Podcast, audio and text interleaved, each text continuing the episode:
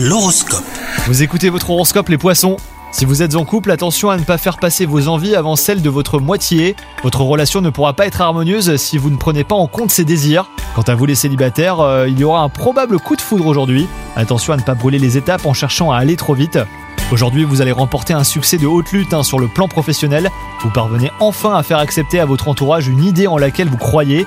Consacrez euh, toute votre attention et vos compétences à sa concrétisation afin que votre hiérarchie ne regrette pas euh, de vous avoir donné le feu vert. Et enfin, côté santé, vous aurez peut-être une petite baisse de forme.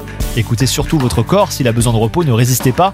Il s'agit d'un coup de fatigue euh, dû à votre planning bien rempli. Faire une sieste ne fera pas de vous une personne moins performante. hein. Pensez-y, bonne journée à vous